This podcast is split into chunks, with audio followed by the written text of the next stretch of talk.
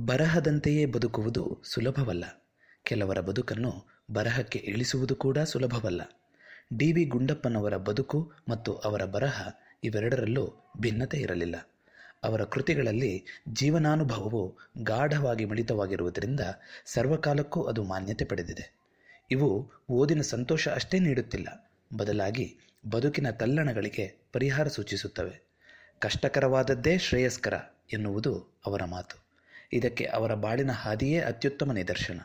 ಸಾವಿರದ ಎಂಟುನೂರ ಎಂಬತ್ತೇಳರ ಮಾರ್ಚ್ ಹದಿನೇಳರಂದು ಮುಳುಬಾಗಿನಲ್ಲಿ ಜನಿಸಿದ ಡಾಕ್ಟರ್ ದೇವನಹಳ್ಳಿ ವೆಂಕಟರಮಣಯ್ಯ ಗುಂಡಪ್ಪನವರು ಎಳವೆಯಲ್ಲೇ ಸಂಸ್ಕೃತ, ಇಂಗ್ಲಿಷ್ ಮತ್ತು ಕನ್ನಡ ಭಾಷೆಗಳಲ್ಲಿ ಪ್ರಾವೀಣ್ಯತೆಯನ್ನು ಪಡೆದಿದ್ದರು. ಪ್ರಾಥಮಿಕ ಶಾಲೆಯ ದಿನಗಳನ್ನು ನೆನಪಿಸಿಕೊಳ್ಳುತ್ತಾ ಪ್ರಕೃತಿಯಲ್ಲಿ ಸೌಂದರ್ಯವಿರುವುದು ನಿಜವೇ? ಆದರೂ ಅದನ್ನು ನಮ್ಮ ಕಣ್ಣು ಕಾಣುತ್ತದೆ ಎನ್ನುವುದಕ್ಕಿಲ್ಲ. ಯಾರಾದರೊಬ್ಬರು ನಮ್ಮ ಕಣ್ಣ ರೆಪ್ಪೆಯನ್ನು ತೆರೆದು ನಮ್ಮ ದೃಷ್ಟಿಯನ್ನು ಆ ಸೌಂದರ್ಯದತ್ತ ತಿರುಗಿಸಬೇಕು. ಇದನ್ನು ಮಾಡಿದವರು ರಾಮಸ್ವಾಮಯ್ಯ ಎನ್ನುವ ನನ್ನ ಪ್ರಾಥಮಿಕ ಶಾಲೆಯ ಶಿಕ್ಷಕರು ಎಂದು ಡಿ ವಿ ಜಿಯವರು ತಮ್ಮ ಗುರುಗಳನ್ನು ನೆನಪಿಸಿಕೊಳ್ಳುತ್ತಾರೆ.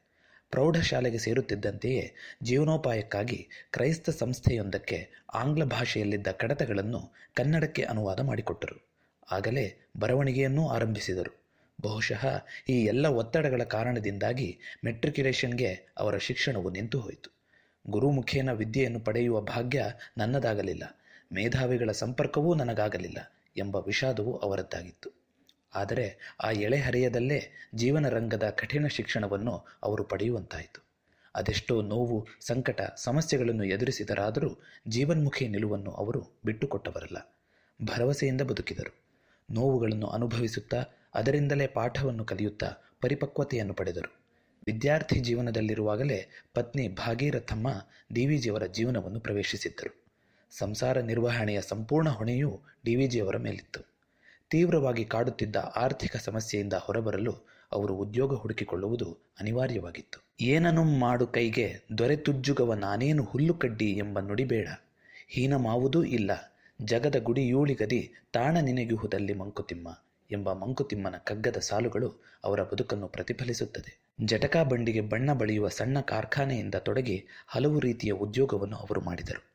ಪತ್ರಿಕೋದ್ಯಮಕ್ಕೆ ಸತ್ಯ ಪ್ರತಿಪಾದನೆಯೇ ಪ್ರಥಮ ಕರ್ತವ್ಯ ಎನ್ನುವ ಆದರ್ಶಕ್ಕೆ ಬದ್ಧರಾಗಿದ್ದ ಅವರು ಹಾಗೆ ಆಗದಿದ್ದ ಕಾರಣ ರಾಜೀನಾಮೆ ಕೊಟ್ಟು ಹೊರನಡೆದರು. ಎಷ್ಟು ಕಷ್ಟವಾದರೂ ಸರಿ ಜೀವನ ಮೌಲ್ಯಗಳನ್ನು ಬಲಿಕೊಡಬಾರದು ಎನ್ನುವುದು ಅವರ ಧ್ಯೇಯವಾಗಿತ್ತು.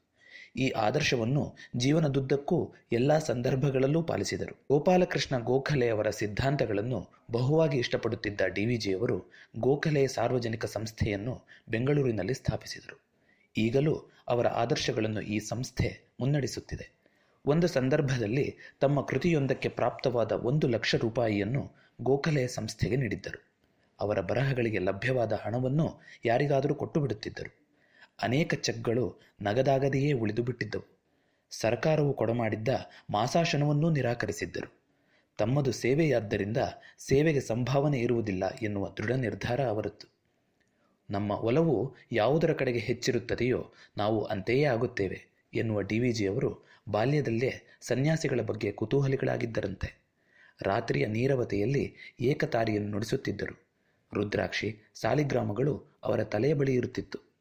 ಪರಿವ್ರಾಜಕ ಜೀವನದಲ್ಲಿ ಆಕರ್ಷಕವಾಗಿದ್ದದ್ದು ಅವರ ನಿಶ್ಚಿಂತತೆ. ರಾತ್ರಿಗೇನು, ನಾಳೆಗೆಲ್ಲಿ ಎಂದು ಕ್ಷಣ ಮಾತ್ರವೂ ಯೋಚಿಸಿದವರಲ್ಲ. ವಿರಕ್ತ ರಾಷ್ಟ್ರಕನಂತೆ ದಾರ್ಶನಿಕ ಕವಿಯಂತೆ ಬಾಳಿದವರು ಡಿ ವಿ ಜಿ. ಸಮಾಜದ ಎಲ್ಲ ವರ್ಗದವರೊಡನೆಯೂ ಸಹಜವಾಗಿ ಬೆರೆಯುತ್ತಿದ್ದರು. ತಾವು ವನಸುಮದಂತೆ ಮರೆಯಲ್ಲಿರಬೇಕೆಂದು ಬಯಸಿದರೂ ಹಾಗೆ ಇದ್ದ ಹಲವು ಸಾಧಕರನ್ನು ಗುರುತಿಸಿದವರು. ನೆನಪಿನ ಚಿತ್ರ ಮಾಲಿಕೆಯ ಮೂಲಕ ಜಗತ್ತಿಗೆ ಪರಿಚಯಿಸಿದರು. ಈ ವ್ಯಕ್ತಿ ಚಿತ್ರಗಳಲ್ಲೆಲ್ಲೂ ಅತಿಶಯೋಕ್ತಿ ಇಲ್ಲ. ಸರಳತೆಯಿಂದ ಕೂಡಿದ ನೈಜ ಅಭಿವ್ಯಕ್ತಿ ಸೂಕ್ಷ್ಮ ಅವಲೋಕನವಿದೆ. ಅನುಭಾವದ ಕವಿಯೆಂದೇ ಜನಜನಿತವಾಗಿರುವ ಅವರು ದೇವರ ಬಗ್ಗೆ ಹೇಳುವ ಮಾತು ಅನುಸರಣೀಯ. ದಿನನಿತ್ಯ ಮಾಡುವ ವ್ರತ, ಪೂಜೆ, ಅರ್ಚನೆಗಳಿಗಿಂತಲೂ ಅಂತರಂಗ ಶುದ್ಧಿಯೇ ಮುಖ್ಯ. ಅದುವೇ ಪರಮಾತ್ಮನ ಅರ್ಚನೆ ಎನ್ನುವ ಅಭಿಪ್ರಾಯ ಡಿ ಜಿಯವರದ್ದು ಮಂಕುತಿಮ್ಮನ ಕಗ್ಗ ಕೃತಿಯ ಆರಂಭಕ್ಕೆ ಜೀವಜಡರೂಪ ಪ್ರಪಂಚವನ್ನು ಆವದು ಆವರಿಸಿಕೊಂಡು ಇಹುದಂತೆ ಎನ್ನುತ್ತಾ ದೇವರೇನು ಕಗ್ಗತ್ತಲೆಯ ಗವಿಯೇ ನಾವರಿಯದೇ ಇರುವುದರ ಒಟ್ಟು ಹೆಸರೇ ಎಂದು ಜನಸಾಮಾನ್ಯರಲ್ಲಿ ಮೂಡಬಹುದಾದ ಚಂಚಲತೆಯನ್ನು ಪ್ರಕಟಿಸುತ್ತಾರೆ. ಮುಂದೆ ಜೀವನದ ಹಲವು ಮಜಲುಗಳನ್ನು ಕಗ್ಗದ ಸಾಲುಗಳಲ್ಲಿ ಅನಾವರಣಗೊಳಿಸುತ್ತಾ ಕೊನೆಗೆ ಶರಣು ವಿಶ್ವಾತ್ಮದಲ್ಲಿ ಎಂಬ ಅಚಲವಾದ ನಂಬಿಕೆಯನ್ನು ಕಟ್ಟಿಕೊಡುತ್ತಾರೆ. ಜೀವನದಲ್ಲಿ ಹಲವು ಸುಳಿಗಳನ್ನು, ತಿರುವುಗಳನ್ನು ಕಾಣುತ್ತಾ ಮುಳುಗೇಳುತ್ತಾ ಬೆಳೆವ ಮನುಷ್ಯನು ಕೊನೆಗೆ ಮುಟ್ಟುವ ಘಟ್ಟವೂ ಇದೇ ಅಲ್ಲವೇ? ವನಸುಮದಂತೆ, ಕಾನನದ ಮಲ್ಲಿಗೆಯಂತೆ, ಸುಫಲ ಸುಮಭರಿತ ಮರದಂತೆ ನನ್ನಷ್ಟಕ್ಕೆ ಬದುಕುವಂತಹ ಮನಸ್ಸನ್ನು ಕೊಡು. ಹೊಗಳಿಕೆಗೆ ಬಾಯಿ ಬಿಡುವ ಅಹಂಕಾರ ಅಭಿಮಾನಗಳಿಂದ ದೂರವಾಗಿ ಸರಳವಾಗಿ ಬದುಕುವಂತೆ ಮಾಡು ಎಂದು ಪ್ರಾರ್ಥಿಸುವ ಡಿ ವಿ ಜಿಯವರು ಹಾಗೆಯೇ ಬಾಳಿದ ಧೀಮಂತ ವ್ಯಕ್ತಿ. ಡಿ ವಿ ಗುಂಡಪ್ಪನವರ ಜನ್ಮದಿನದಂದು ಪ್ರಕಟವಾದ ಶಾಂತ ಬದುಕಿನ ಸಂತ ಡಿ ವಿ ಜಿ ಎಂಬ ವಿಶೇಷ ಅಂಕಣವನ್ನು ಕೇಳಿದಿರಿ. ಲೇಖಕರು ಕವಿತಾ ಅಡೂರು, ಪುತ್ತೂರು.